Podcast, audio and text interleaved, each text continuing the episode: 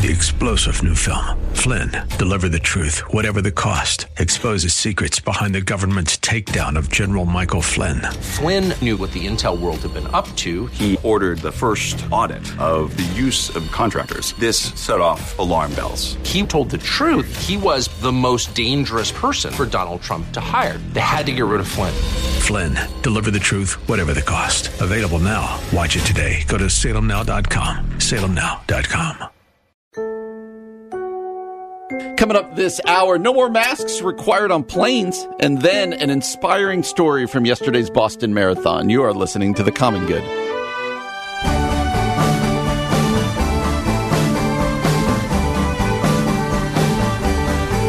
Hey friends, happy Tuesday. Welcome to The Common Good here on AM 1160 Hope for Your Life alongside Aubrey Sampson. My name is Brian Fuhrman. So glad to have you with us today on this Tuesday.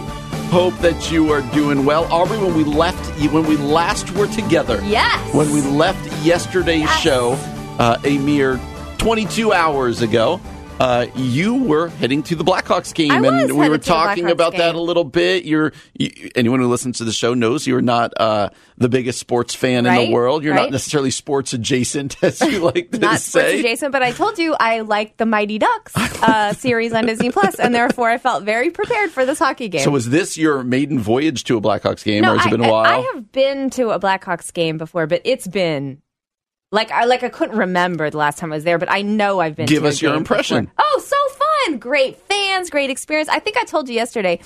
Of all the sports, if I was going to be a big sports fan, it would be hockey. I felt Mm. that way most of my life. I like the speed. I like that the games aren't too long. I like that they're moving constantly. I like the fighting. I wanted more fights last night. That was a big was, the, letdown for me. this was the funny thing yesterday. I asked you on our way in, how'd you like the Blackhawks game? You went, eh, I thought there'd be more fights. yeah, I, I wanted some more fights. I mean, you should just go straight to MMA. But like that should be your thing. Maybe you're right. Maybe I'm thinking too small. I got to go bigger with the aggression, 'Cause and then I'll be a big sports. I don't fan. know. There aren't a ton of fights at hockey games, but Yeah, I but I do thought like there'd that you more. also said, oh, I'm a fan of the Mighty Ducks, as if that makes you a hockey fan. Well, obvi- I mean, yeah, that's what I mean. Space, sports adjacent. But yeah, no, we had a great time. Great fans at those games. Lots of energy. National anthem. National anthem. Everyone cheering. It's so fun. The Canadian anthem. Oh, that was beautiful. The guy, oh, they were man, playing a Canadian team last yeah, night. they you played get double the the, double last the night. fun. Yeah, so that was pretty fun. Okay. Pretty well, fun. glad that you are now a sports fan.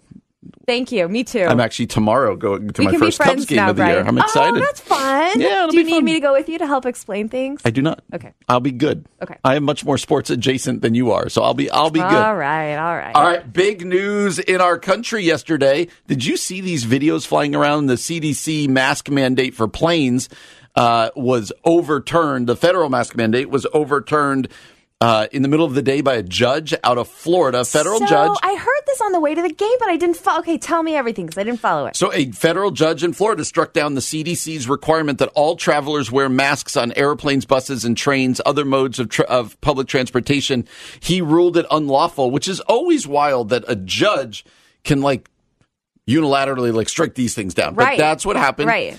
Uh, so it struck down the Biden administration's mandate, but it happened and immediately because the pla- the many of the airlines. Let's take the airlines. Many of the airlines have been saying, have been begging for them to get rid of the mandate. Like, Yeah, yes. it's not fair. It's Right. hurting our business. Yeah. And so the second this thing got shut down, they all went to it. Like it was, you started Like, hearing boom, Delta, the American, Yeah. all this. Yeah.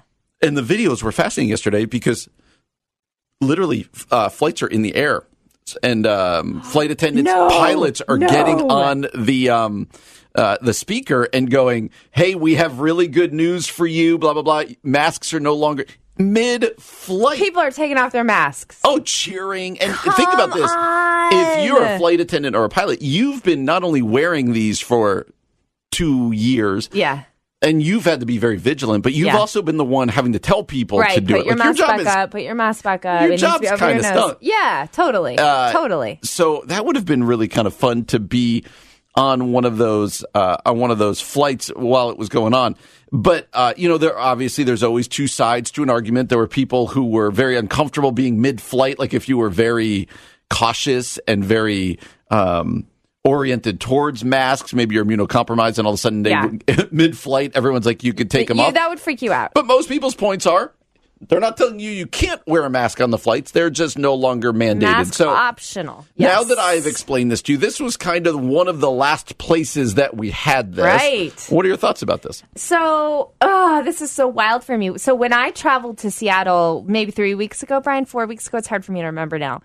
I I had a mask that was really really heavy, and I asked uh, the the guy who was taking my baggage, "Do you have any lighter masks? This one's killing me." And he was like, "Yeah, here." He gave me their paper mask, and then he said, "Hey, just so you know, we're expecting within the next two three weeks masks are gone." But I've been watching the news for that, and I thought, "There's no way this is going to change." So now that it has, I actually have really mixed feelings. One, I'm so glad. It makes travel easier. Uh, it doesn't necessarily make it easier. It makes it less uncomfortable, Less annoying. especially when you're sitting at the airport waiting. I think that's when I was bothered most by masks. But I got to be honest, airplanes are kind of nasty. They're like like containers for germs and disease. And every time I fly, fly and this is like pre-COVID. I get a sinus infection or a sore throat or Hmm. a cold or something. There's a little part of me that wonders if on the plane itself I might- might still wear a mask. I'm not even joking about this. So, ironically, uh, if you listen to most experts, they will tell you that the air within an airplane is much cleaner Really? than the air because that's their business. But they you're can't next be having people. strangers, you are, but the circulation and the ventilation Yeah. and all of that stuff. But I'm just saying, you are welcome to wear the mask. I know, it's optional. It, it, this, the White House has not given any indication of whether they will fight this. They immediately came out saying it's not in effect at this time. Like it almost is like they're like, okay, whatever. I think it's the right move. Don't get me wrong. Like Mm-hmm. You're this, just talking personally, This needs to happen. Yeah, germaphobe. I'm just like I don't want to get sick and travel, but I it's the right move. Like Yep. nobody wants to keep wearing masks in travel anymore. So let's broaden this conversation and say we are now. This is almost feels like the last step towards normalcy, right? Yeah. Like this was one of the final frontiers of where uh, they were mandated. You had to wear a mask, and they said some cities you'll still be mandated on the subways or whatever else. But um, like you said, this is the next step. It feels a little bit like not COVID's not done. I get that. Right.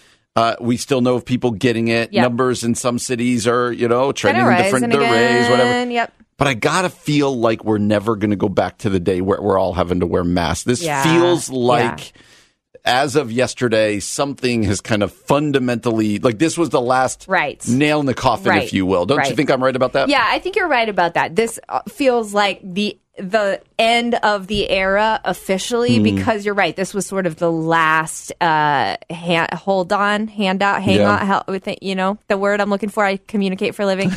um, so it now it feels like there's been a demarcation in sort of the timeline of COVID. Again, we're not saying COVID the the disease is over, but like our COVID experience as a nation It's changed. is changed.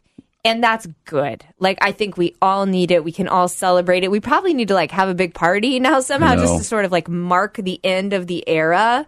And I hope you're right, Brian. And I think you probably are right that there's no way we're going back. I would like think I not. just think the American people would lose their ever loving minds and forfeit, uh, protest, like cause such a scene if industry started going back to mask It mandates. feels I just that don't way. think it would happen. And I'm sure the airlines are happy because they'll get more business now. A hundred percent, a hundred percent. Much like the restaurants, much like the churches were. Uh, what would you say then to the people out there who are still scared? They're like, "Oh, I, I feel much more comfortable when everybody's wearing a mask." Uh, Yeah. Uh, know it's still hard for some people. I mean, you've got is. some health issues that you've talked about I do. openly I, on the I past. I have a chronic autoimmune disease, and so I've, you know, I, uh, I, that has been a fear of mine. I, but I have, again, you and I think people should do what they want to do. I have been vaccinated. I am pro-vaccination, and um, that helps me feel a little safer. I, I think okay, a couple things. One, yes, like the fears are valid. We understand, and there's a lot of people that are still very, very cautious. Pregnant women are feeling very, very cautious right now. I understand that. You keep wearing your mask you if, if you need to, and there's no shame for you. There's no condemnation for you. If people look down on you, then you know you move on from them. I do think if there's a point where your fear is becoming um, keeping you from living your life uh, entering into community, enjoying life, Mm. you've lost some of that spark for life, it might be time to talk to a therapist. It might be time to um, talk to God about it, pray for some help and some courage, and and maybe take some baby steps. Like, what would it be like to take a mask off and go to the grocery store Yeah, for an yeah. afternoon? How did that feel? Tr- uh, you know, be curious about your body, how you're reacting, and take small steps just to see if you can kind of begin to be set free. But again, there's no rush. Like like Brian's saying, it's mask optional. There's grace for you. At the same time, if it becomes paralyzing, it's probably time to talk to somebody and especially like talk to the Lord about how you can um, maybe get some perspective on things. That's good. Well, it's a new day. It continues to be. Uh, it'll never be fully normal, right? We're always going to be pre-COVID and post-COVID, Yeah, but yeah. feels like yet another step in the direction of normalcy. Well, spring is slowly getting here. Slowly. We're 80 looking forward to degrees it. this Sunday. Oh, Snow wait. last night. Rain all over the place. This is It's totally Chicago spring. this Chicago is like spring. everything about Chicago It spring. Yeah. all in one or two Yes, weeks so here. wild. But, uh, glad that you are with us today. Aubrey, yesterday was the Boston Marathon. So, uh, ever, do you ever long to run a marathon? no. Your husband's run one, right? Yeah, my husband's a kind of he's a marathon or triathlon guy, so I've cheered him on at many occasions. I Mm-hmm. I like running. I actually do run like a couple miles a day, but I am I you run a couple miles a day? I do, but I have zero interest in running a marathon. I don't I don't need to do that. There's a lady in our church who has run uh, a marathon, a sub, I don't know, four hour, three hour, whatever the number is, sub four hour marathon, I think, in every state in the country. Okay, And has probably run 200 marathons. come on. It's amazing. Is she so only in the I mean, I'm not saying only in the country, but does she do some of the marathons like the London or the Germany so. Or don't think- whatever? it was like this goal. She's part of this group. It's pretty Wow, wild. that's and you're amazing. like, I mean, she doesn't even need to train. Like it's Yeah, like she can just It do could be. Friday, and she's like, I'm going to run on Saturday, or is that kind of deal. So Unbelievable. No, I I have I have no desire. zero desire Yeah. to run a marathon. Yeah. But yesterday was the Boston Marathon, which is kind of the one of that, and maybe the New York Marathon. Many people say the Chicago Marathon. Some of the most historical uh, marathons in our country. Yeah. Uh, in Boston, it's called Patriots Day. The Red Sox play at like 11 in the morning. It's a full deal. Yeah. And many of you remember that 10 years ago, or nine years ago, I think, in 2013, I believe. Isn't ago? amazing? Yeah, 2013, there were those horrific bombings Oh, at it's kind of the finish line Awful. and uh, it it changed not just the marathon, right? You, it's never been the same, but it, literally some people lost their lives. Mm. And the one of the I, sh- I almost said one of the most tragic in all of it. They're all tragic. All the loss of life is tragic, but Yeah. one of the most tragic ones was an eight year old named Yeah. Martin Richard. You might remember his face. Uh, he was just coincidentally. Him and his sister and his mom, I think it was, were very close to the bomb that went off. It killed him, and his sister lost her leg as a little girl in that. Um, and there's an older brother named Henry Richard. He's now 20, but he would have been, you know, 11 Wow. when this happened. Wow. And yesterday, uh, very emotionally, he ran the Boston Marathon in memory of his brother. I want you to listen to this uh, report. It's so much. I mean, I tried to put it into words, but As you're coming down Boylston Street, what Yeah. is going through your mind? I mean, this is nine years in the making, so for me, so I couldn't be more happy to finally get here. What's the message you want to send to everybody? No matter what happens, just gotta keep fighting. And you'll get to where you want to go. Your brother changed the world. I know, His yeah. message of peace changed the world. How important is that peace to be spread today? It's the most important thing to me. That's all I think about this whole time, this whole 26. And as you saw your beautiful family at the finish line, what did that mean to you? It meant the world to me that they were here waiting. and to see them, to see Meb, it was, it was incredible. How proud would your brother be? He'd be proud. He'd be happy. But he'd also be doing it with me. I mean, that's just beautiful. I right? can't even hear it without crying. I couldn't even Yeah. hear you describe it before we listened to that without crying. It is so beautiful. It is absolutely beautiful. It's meaningful. That this is one of those stories that you and I think we all kind of connect to because there's something about uh, there's something about full circle moments, especially for people who have gone through such pain and then doing it in a, in honor of his young brother. Yeah, beautiful. And then there's there's pictures online of Henry and his family hugging At I the mean, finish line, very right? emotional. Yeah, Yeah, as you heard, Beautiful. he said, "It's great to get here finally. It's been years for the, in the making for me, so Mm-hmm. I'm just so happy I could finally be here. I know Martin would have been doing it with me. So happy to finish it. That's all I can think about. You just think about." Uh, this has been all consuming for this family, right? Yeah, And they have, they now have a foundation in Martin's name. Uh, Oh, that's cool. I uh, didn't know that. Yeah, and you know, trying to carry on his legacy as an eight-year-old. It says he ran for the, Mar- the team MR8, uh, raise money for the Martin Richard Foundation, which promotes inclusion, kindness, and peace in Martin's legacy. Uh, and so, yeah, besides it being just an emotional and an inspirational story, it got me thinking about this, Aubrey. And I think you're a good person to ask. You wrote a book on lament Mm-hmm. and the struggles of life. Uh, while this is a dramatic tragedy, uh, we all go through struggles and hardships in our life, Yeah. and there is kind of a uh, a decision, if you will. Will these hardships, when we have troubles, Mm-hmm. Yeah. will they fuel me or will they destroy me? Yep. Right? Like there does feel like a fork in the road. It doesn't mean he was like the day his brother died. I'm going to run this marathon. You're still crushed. Yes. But the question becomes what do you do with the tragedies Yeah. in life and how do you not move on, but Yeah. how do you build and maybe see good come out Yeah. of that? How do we even help people begin to process that? It is a it is a sort of a bizarre thing because one, you don't ever want to rush someone's like pain or suffering or sorrow, but in in some pain and some tragedy, there there does become sort of a, a watershed moment in the journey towards healing where either that pain is going to keep you like locked in a prison or it's somehow going to set you free to new purpose and um I really, really believe this is part of the power of God at work in our lives and the power of God uh, over suffering because of the suffering Jesus endured on the cross. That our pain can become a catalyst for some really, really powerful, beautiful things, especially on behalf of other people. You know, like this family having that foundation and even just the running of that marathon. Like those are those are acts of meaning and acts of purpose in what feels meaningless and devastating. Um, there's a do you know that old book Brian by Viktor Frankl, Man's Search for Meaning? It's it's uh, he was a Holocaust survivor, but it is just about like finding meaning in devastating tragedy. Yeah. And humanity has that in us, and that something about that points to God.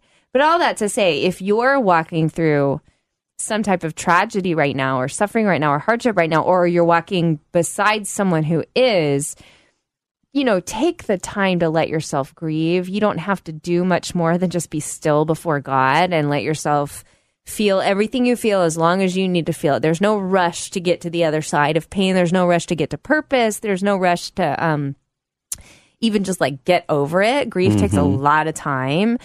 But grief can when surrendered to God, can be transformed into something really beautiful. And what you might find is that in though you're still suffering and though you're still sad and though you still missed your loved one, like something new is born in you, like a new a new purpose, usually on behalf of somebody else. I think a great example of this, Brian, is um, we've had him on the show before. He's my uh, podcast co-host, Davey Blackburn. His wife Amanda was murdered a few years ago, and out of that terrible tragedy, now he has this whole ministry called Nothing Is Wasted, where he and his team are walking with people in their own stories of mm-hmm. suffering and pain and trying to find purpose in it. And you know it's it's one of those i think it's one of those incredible things about god. We can't be flippant about it but what we have to understand is the power of god is such that he can like rewrite the worst stories of our lives and bring beauty from those ashes. Yes. and that's kind of what we're talking about here. But you do make a you do have to make a decision at some point like lord i want to move forward or this is going to keep me stuck forever Yep. And we've seen people who have gone through tragedy and can't. I was watching a show the other day, uh, like a Dateline or something, where a mom, her daughter years ago was murdered, and she said, finding out what happened to her is all consuming and all that I can think about and all that I do for like 20 years. And I get that. Yeah. I, you understand that. But then at the same time, you want to be like, yeah I, I don't know. Is there some other way that you, in honor of your daughter, have to go on living? There really is this fork in the road when Mm-hmm. tragedy hits. And I feel like this is a really inspiring story Beautiful. of a brother who I'm sure grieves every day for the right. brother and the relationship that he lost. And he used it as fuel to do something in his brother's memory. So, an inspiring story from Yeah, the Boston great. Marathon. We got some good news of something going on, a, a great giveaway going on here at the station. Because in these uncertain times, it can be hard to live with certainty. But in his book, Living with Confidence in a Chaotic World, Dr. David Jeremiah provides a biblical roadmap to living in certainty. During the month of April, you can enter to win a copy of this book along with unshakable confidence cards. Those are 10 challenges to remind us to find confidence in our Heavenly Father and stay focused on Him. And now one grand prize winner is going to win a signed leather bound Jeremiah study Bible. Everyone who enters will receive the April issue of Turning Points devotional magazine and an instant ebook download of the seven signs of Easter, evidence of the resurrection of Jesus Christ. So enter today at 1160hope.com slash confidence. That's 1160hope.com slash confidence and make sure to listen to Turning Point with Dr. David Jeremiah every weekday morning at 930 a.m. right here on AM 1160 Hope for Your Life. I Uh, love hearing about that uh, as we've been talking about it this month because there's so many prizes. There really are a lot of prizes Yep. there, and one person is going to win the grand prize, but everybody gets something. Nice. Everybody get that's the best kind of that's the best kind It of really giveaway. is. So go ahead and and go to am1160.com and uh, enter in. All right, I told you, and we're going to put this one up as our social media water cooler this week. Uh, but are you ready for the would you rather question? Oh, I, these are always so hard for me. I'm This ready. looks like it was originally posted by a rapper, author, podcaster, public speaker, coach. wow. Okay. His name is Z U B Y. Would that be Zuby? I'm Zubby? gonna go Zuby. Uh, at Zuby Music. He wrote this, but I, then I've seen it just sent all around. People are kind of discussing this one. So, uh, are you ready? It's a simple one. It's a would you rather question. I'm ready. I want you to give you. I want you to give me not what you should answer, but what's your first inclination. Okay. Would you rather be 80 years old with a hundred million dollars, or 20 years old and broke? Oh. Would you rather yeah. be 80 years Yeah. old with a hundred million dollars, or 20 years old and broke? I am okay. I'll tell you my first instinct, but then I, I the second I thought it, I kind of like reneged in my mind. But I, my first thought was 80 years old and 100 million. You did say that. And I thought that because partly because I would love to know what it's like to have $100 million in my bank. I'm not going to lie. But also, then you'd have money to pass on to your children and your grandchildren, your great great grandchildren at that time. And to be honest, with this pastor money I'm making, I don't know if my grandkids generation, generationally are going to have the, that much wealth from Kevin and I being inherited to them. So this is my only chance. Would you rather? What about you? oh, I immediately thought when I read this, I immediately went to 20 years and Yeah. broke. Yeah. uh, because I do think what's going on in this question is uh, it's a little bit of what we just talked about, but it's a it's that it's that choice between time and money. Yes. Uh, what is yes. of greater value to you, time or money? Because if you're 20 years and broke, you could be thinking, "But I've got my I've got 60 years in front of me to make 100 million dollars." Chances are you're not going to. Right, you're not Chances going are to. you're not going Yeah. to. So, would you rather end up with 100 million dollars but not have money years, but you like Yeah. you you're clearly the benevolent one who wants to be able to hand it off? Or do you want the time? He he Yeah. actually commented on his own thing. He said most people pick the latter, the 20 uh, right, the 20 and broke with minimal hesitation. That says a lot about, he writes this, that says a lot about the true value of time, health versus money Mm. and puts the value of one youthful year at well over $1 million. And he then wrote, make sure you live your life accordingly. You know what's interesting about this? Like, I, I feel like this would be a trickier question if it was 20 years and broke for the rest of your life because there's Hmm. some potential in being 20. We were all 20 and broke. And so you feel like there's some potential, like at some point, I'll, I'm not going to get to 100 mil, but like I'll have some earning capacity. I'll be fine. If it was, would you rather be 80 with 100 million or 20 and broke your entire life? I wonder if that would change the change the conversation at all. But I did tell you, I immediately answered with the 100 mil But then I did go back and I think, or maybe it would be nice to be 20 uh, and have my life ahead of me again. But I only want to be 20. I want to be that that old song like I want to be 20 knowing what I know now. Yeah. You know what I Oh, mean? I don't want to re- I don't really want to go back to 20 years old. I actually think what would make this question more interesting is would you rather be 60 with a hundred million dollars Ah. or 20 and broke? Yeah. 80 feels like I'm, It's the my end of your life. My apologies to any 80 year olds out there. 80 feels like y- health is deteriorating. There's well, you get 60. It feels like you could still, you could still enjoy that 100 mil. correct. I still think I would choose 20, I think I would but it's choose a 60. much harder question. Yeah, it's definitely it's definitely a harder harder question. So it it, it is interesting. I mean, I, f- I feel a little like oh, I answered wrong because it's. I feel like I definitely chose money over time. You did. Here's my here what might be my favorite response. Uh, this guy wrote. Uh, he wrote this. I'd rather be 10 years old, going into the woods with my brother, making army forts and setting up ambushes with fake guns and coming back home when the streetlights come on. No worry in the world except being a kid. Those were the freaking days, man. Oh, that's so true. That's so true. Oh, yeah. Those were fun days. You just roam around the neighborhood, do whatever you want to with your brothers and sisters or the neighborhood kids. You weren't worried about a thing. All right. Yeah. If you were 60 and 100 million, you've already chosen that. Your Yeah. Mm-hmm. kids are out of the house, they're gone.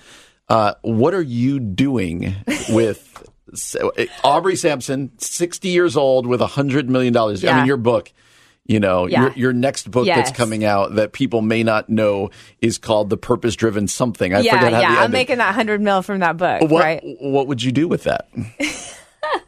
I feel like I think way too small. I'd probably still paying off my college loans. I think you I think you could probably right? so do pay- that. So I would pay off my college loans, buy myself the new couch I've been eyeing for a while. I, I think you can Yep. afford that. I think you're And then- thinking small here. Yeah, I'm trying to get a little bigger. Here's what I really would do, and my Kevin would never. Kevin would be like, "Are you kidding me?" But this is what I would really want to do. I would want to buy a vacation home at Disney World. I would want to buy one in Hawaii or like a island type place, and then probably in like a Scotland or an like a northern England, something like that. And I would just want to spend my days going to my various vacation homes. So I would give mine to Christian organizations around the world who are doing humanitarian work. But, you know, I just tend to be a better person than you, at least half of it. And then maybe with the rest, I would start a foundation uh, that would help people stateside. And then maybe with a little bit that's left, I would probably start a soup kitchen uh, and something like that. So. Well, wow, you're going to heaven, and I'm not. Obviously, I would I would travel and travel. If I had a, actually this isn't enough money, but I would probably also try to I was going to say I'd try to buy a sports team, but now those cost in the billions. So Oh yeah, you would buy a sports team. I could, I could definitely see you. Doing that. Yes, but that. after I've helped all the poor people around the world, all the problems I in the would world, come stop by as I'm like dropping my money off at these organizations. I would stop at your homes. decadent vacation homes where you're just living for yourself. I would do that as well. Remember how earlier I said I was doing it for my kids and my grandkids? Apparently, I'm not. I'm spending it all on vacation homes for me at 80. Oh, that's really good. As always, you can find and follow us on social media. We are at Common Good Talk on Twitter, Instagram, and Facebook. And right now we have our social media water cooler question up for the week. It's a would you rather one that Brian and I just talked about. We want to hear from you. What would you rather do? Be 80 years old with 100 million or 20 year old 20 years old and broke? Let us know and let us know why.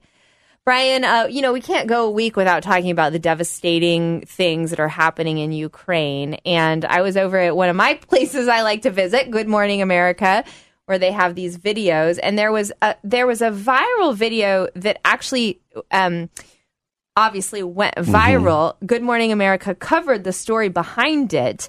There's a woman named Svetlana Gazenko. She's known as Mrs. Lana at Oak Hill Elementary. She has she's from the Ukraine. She's Ukrainian. Dozens of family members who she talks to weekly in the Ukraine. She went into school one day and the entire school had the, all the kids I mean I can't even say it without crying. All the kids in the school had painted or colored sunflowers and mm. put them up and put her family members' names on the sunflowers and they had a big Ukrainian flag. And I mean, I think she was just, she's in so much pain because of losing loved ones Yeah. or knowing loved ones who have lost loved ones being so closely connected to the Ukraine.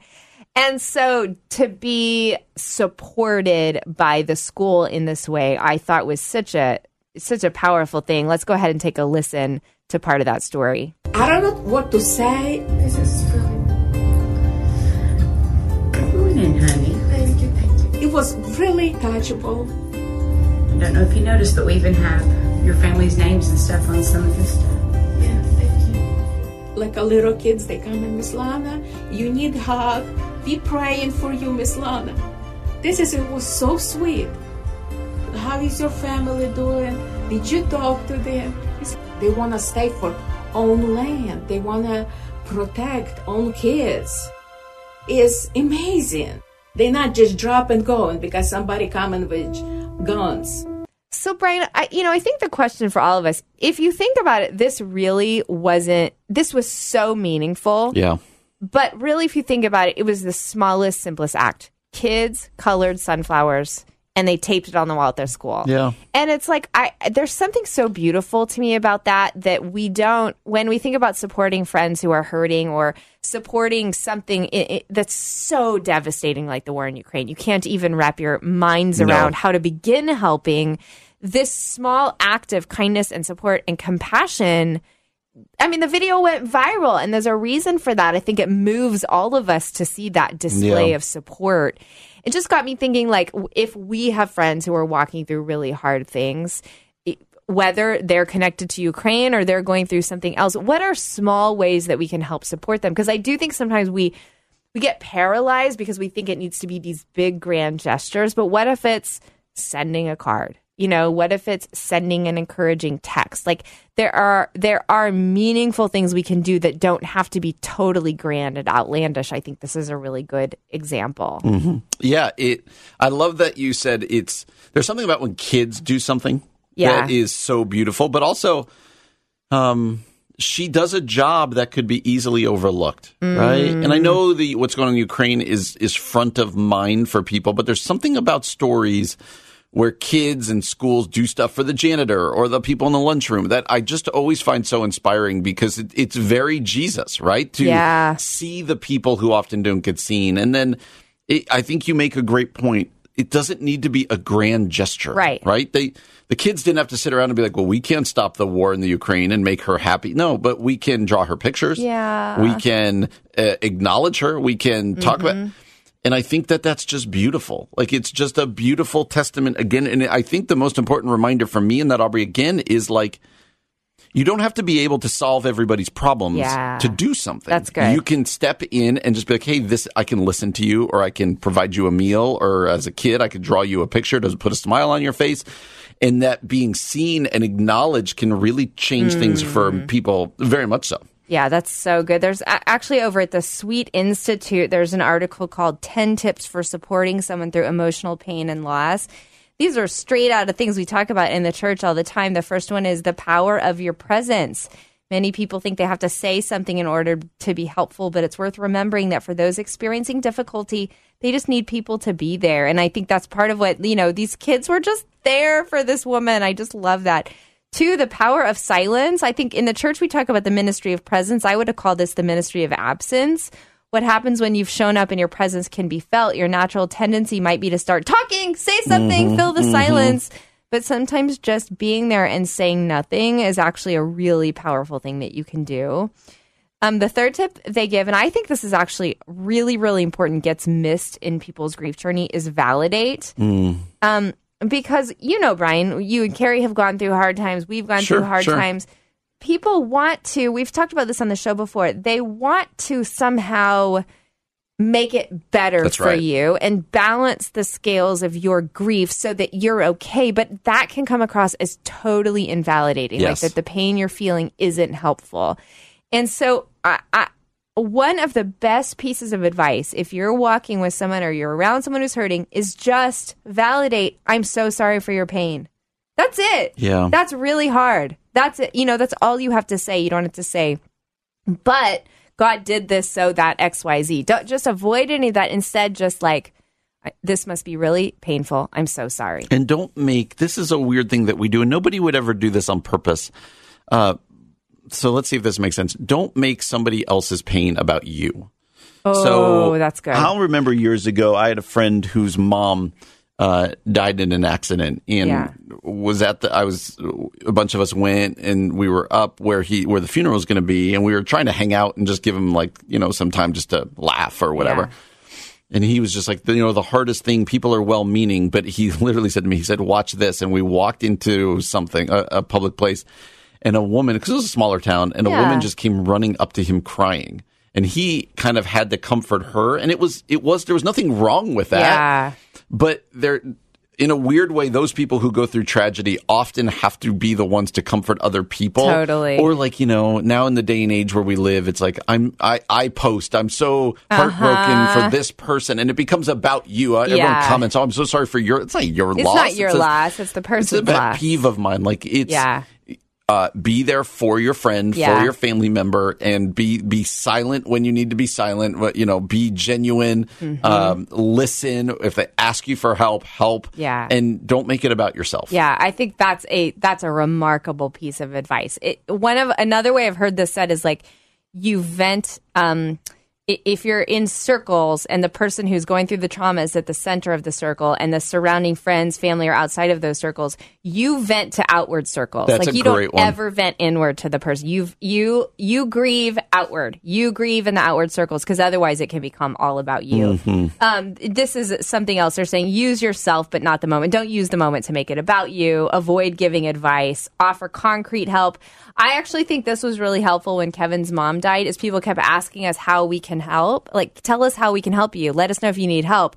But we were so out of it in our grief. Like, I think I remember telling you, like, I was like, how do I shampoo my hair? Like, I could not, people would say that to me, and I didn't even know what we needed. And there was a group of people at church that were just like, look, we're bringing you food. Mm-hmm. And they just, they scheduled it. They didn't ask our permission. They started bringing us meals, and it was the most helpful thing ever. Now, there comes a time when you don't need any meals and you have to say no, but sometimes just to be like, I'm sending you a gift card for this restaurant, use it when you need to helps people like it takes the onus off of them to be the ones to ask for help. You just dive right in and you help.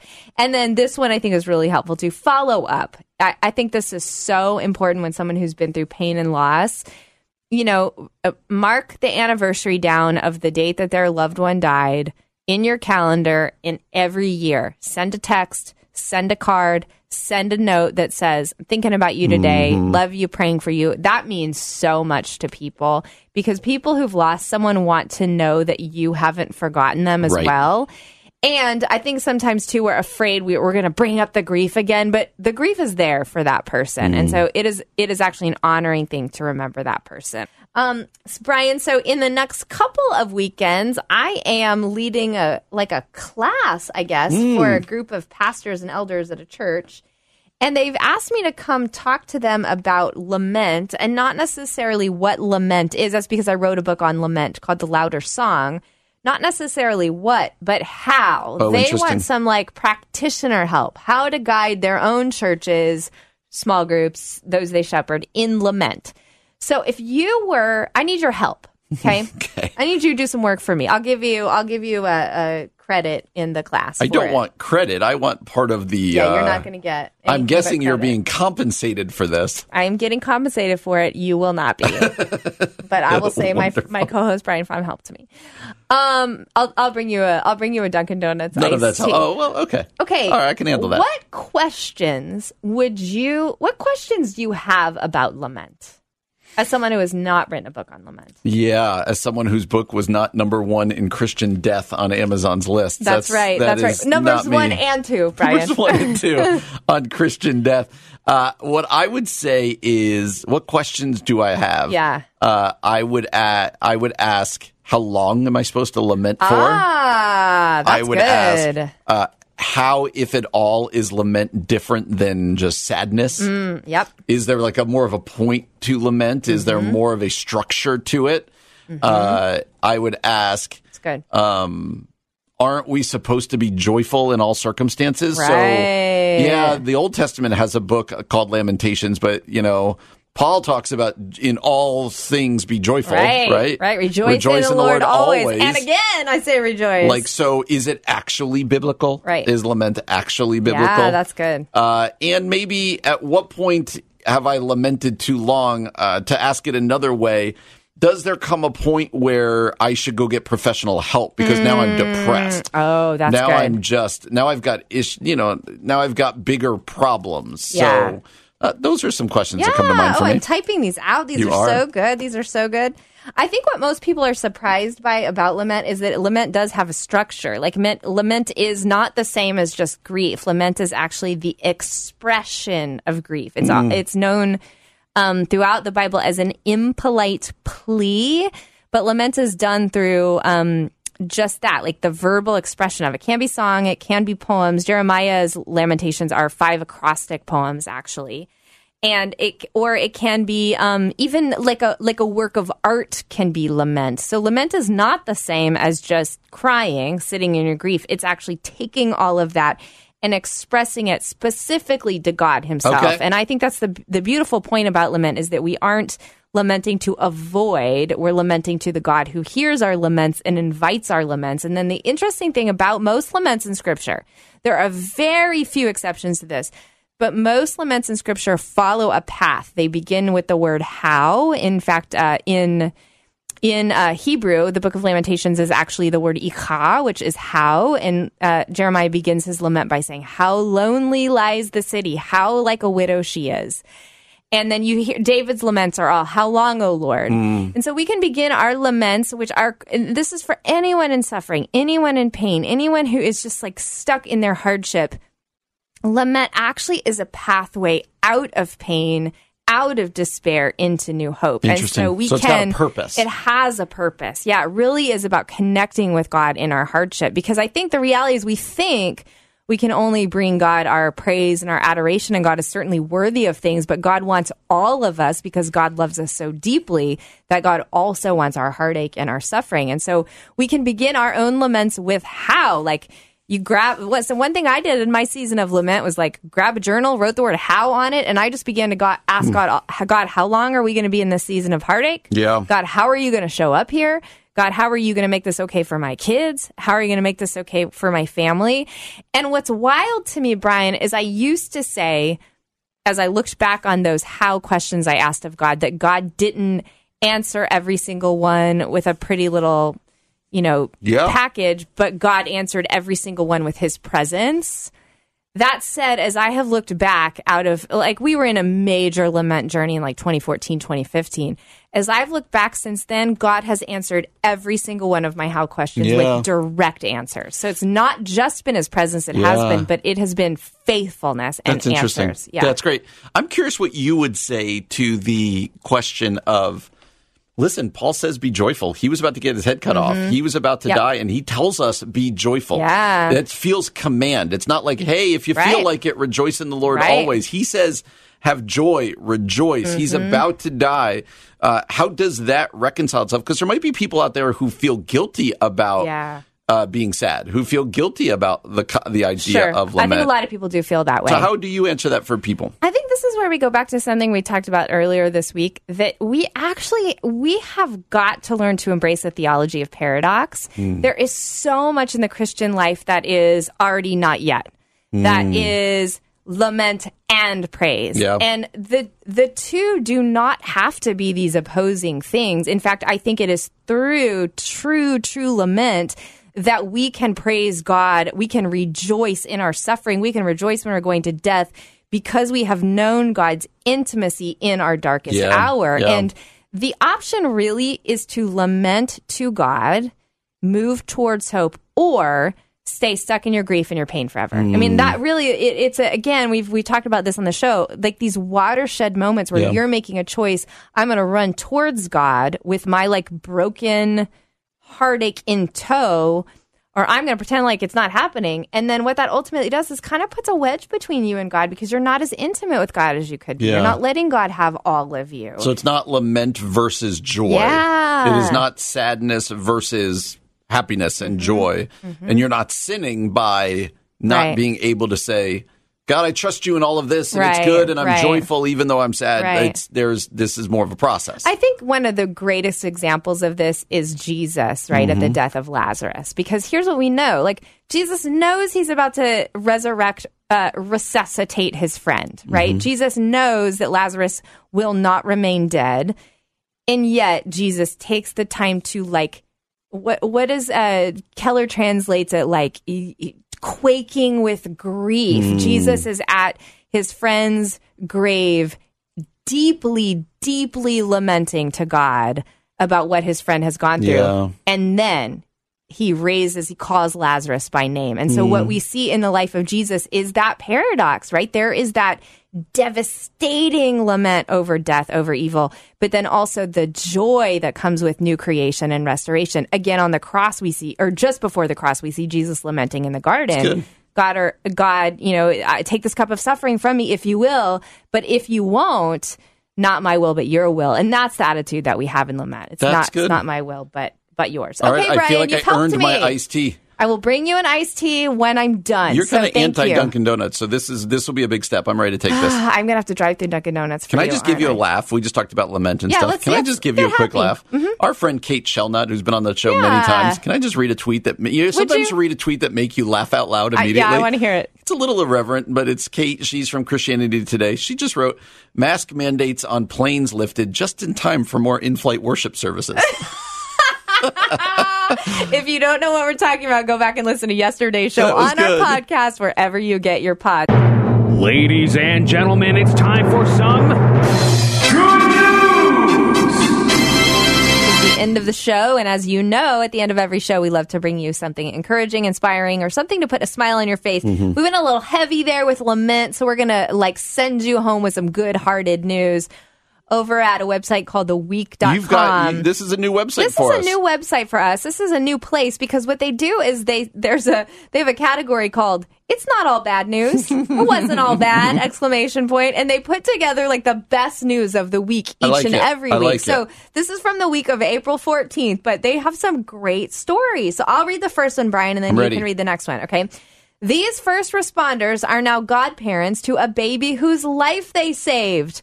When it came time to choose her daughter's godparents, Katana Garrett immediately knew who to ask Cody Hill and Jamie Rowan, the first responders who saved her baby's life. On October 5th, 2021, when she was just 25 weeks pregnant, Garrett went into labor while alone in her hmm. home in Columbia, Tennessee. Yikes. She called 911 and Hill, a firefighter, and Rowan, a paramedic, soon arrived. Everyone was amazed by the tiny newborn weighing just over one pound, and seeing her respond to their treatment gave them a little hope, and we got excited. Rowan told Good Morning America that uh, Camilla Miracle Garrett, this is the baby, spent four months in the NICU, and doctors said the quick actions of Hill and Rowan are what saved her life. The first responders kept track of her name is Zamila, kept track of Zamila's progress on Garrett's Facebook page, and since she's been home, Garrett has taken Zamila on regular trips to visit Hill and Rowan. In March, she surprised them both by asking if they would be the baby's godparents. They didn't give up, so I feel like they will continue to do that later in life for my daughter. Mm. I mean, love that story. That is that is the essence of the good news right there. right. Uh, second story: community comes together to celebrate 106 year old's milestone birthday. Come on, I feel like at 106, every one of those is a milestone birthday at that point. absolutely. Janet Crampton has done a lot of living in 106 years.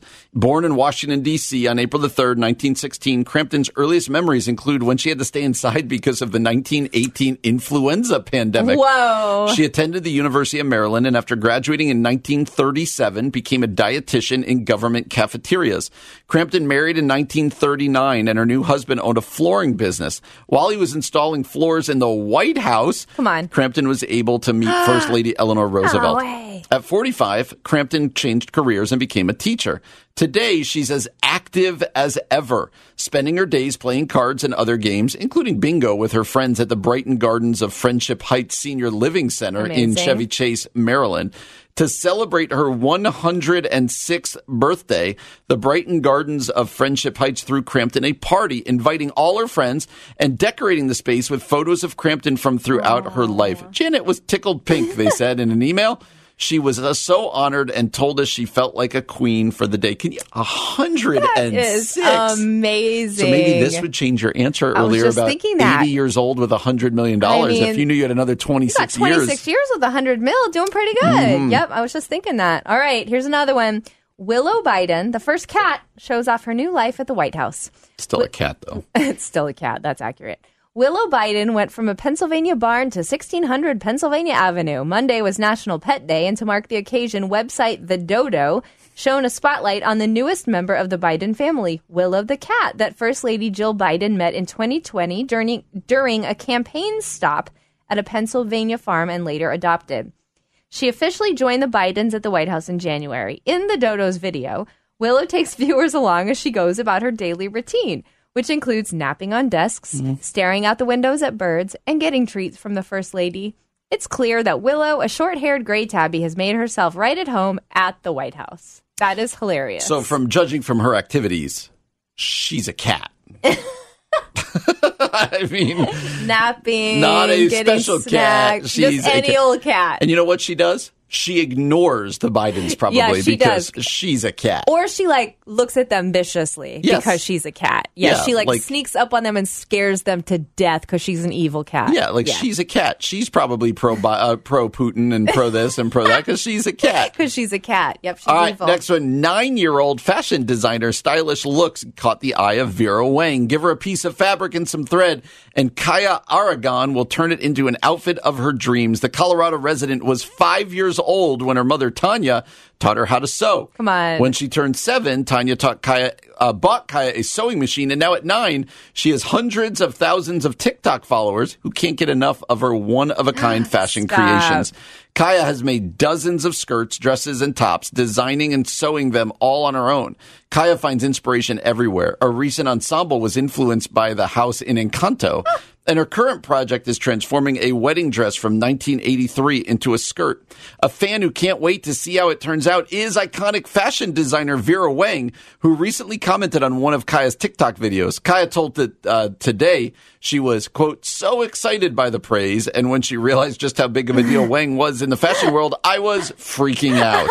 that is awesome. Right, That is so, fun. So before you read the last one, like Yeah. that one, it, like it's a really cool story. Yeah. But it also reminds me of Happy Gilmore. Do you remember in Happy Gilmore when uh, Happy's grandma is in the nursing home uh, and they make uh, they, Ben Stiller's character is just making them do his work, and he's like, it's like a sweatshop. I do and not he's like, remember Happy he's like, Gilmore. Keep Oh, going." good. He's like, good, good news. Uh, he goes, oh, good news. Uh, arts and crafts have been uh, extended by another two hours. he's using them as like, As, like, sweat labor. This makes me like, all right. So she bought her seven-year-old a sewing machine. Right. Is everything for- okay at home for Kaya? You're a little worried about little Kaya. Yeah. You need to I- go back and watch Happy I- Gilmore, by the way. It's been a lot. I didn't even know Ben Stiller was in Happy Gilmore. Wow, it's been a long time. I know that little old lady though, because she's in all the Adam Yep. Sandler movies. I know exactly who you're talking about. Oh, arts and crafts has been extended by two hours. Yeah, it, yeah, I'll have to watch that. It's been a very long time. All right, here's the last one. San Francisco Giants Alyssa Nakken I think so. Okay. Makes MLB history by coaching on the field during the game. Alyssa Nakken on the San Francisco Giants has once again made MLB history. During a game on Tuesday, the Giants coach took over at first base, becoming the first woman ever to coach on the field during a regular season major league game. She did so after coach Antoine Richardson was Sure. okay. You know sports. Am I saying these names? right? I don't right, know Brian? the San Okay. Francisco Giants coaching staff. say but- Coach Richardson. Coach Richardson. He was ejected in the third inning, and San Diego Padres first baseman Eric Hosmer shook her hand as she came onto the field. The Giants ultimately defeated the Padres 13 to 2. Sometimes I think we always limit ourselves to thinking what we could do, Nakken told MLB.com. At least that's my experience. I never thought that I could do something like this because I never saw it. So I think, sure, it's certainly important for people to be able to see that this is an opportunity and they can see somebody that kind of looks like them going out there and coaching in the big leagues. In 2020, Nakken was hired as an assistant under Giants manager Gabe Kapler and became the first female full time MLB That's coach. awesome. That is awesome. Good for her. Speaking of MLB, how's your how's your baseball spring going, Brian? You're so excited about it. It Seems I like a lot of games have been getting canceled. They have, but it's all starting to turn now, right? The Mets are playing the Giants today. My son's got a tournament this Oh, weekend. My daughter's softball team is starting. So, yes, this is what we like to do The in Mets the spring. versus Giants is a big game for you, right? No, no, it's not the New York Giants who are my favorite football team. This is the San Francisco Giants. But every game is big. I love it's a Okay, doubleheader today. okay, yes, I'm going to my first Cubs game on Thursday. Baseball season is upon us. Man, Springtime is here. I'm into hockey now. You're into You're into baseball. like, who knows what's ahead of us this spring? Hey, thanks so much for joining us today. We'll be back again tomorrow from 4 to 6 p.m. For Brian Fuhrman, I'm Aubrey Sampson, and you've been listening to The Common Good on AM 1160. Hope for your life. Three star general Michael J. Flynn, head of the Pentagon Intelligence Agency, knew all the government's dirty secrets. He was one of the most respected generals in the military. Flynn knew what the intel world had been up to. He understood its funding. He ordered the first audit of the use of contractors. This set off alarm bells. The explosive new documentary, Flynn, Deliver the Truth, Whatever the Cost, uncovers the facts behind this scandal. Flynn told the truth. He was the most dangerous person for Donald Trump to hire. I find out the worst enemy that I'm going to face in my life is right here in America. They took my assessment and they wanted me to change it. And I was like, I'm not changing it. They had to get rid of Flynn.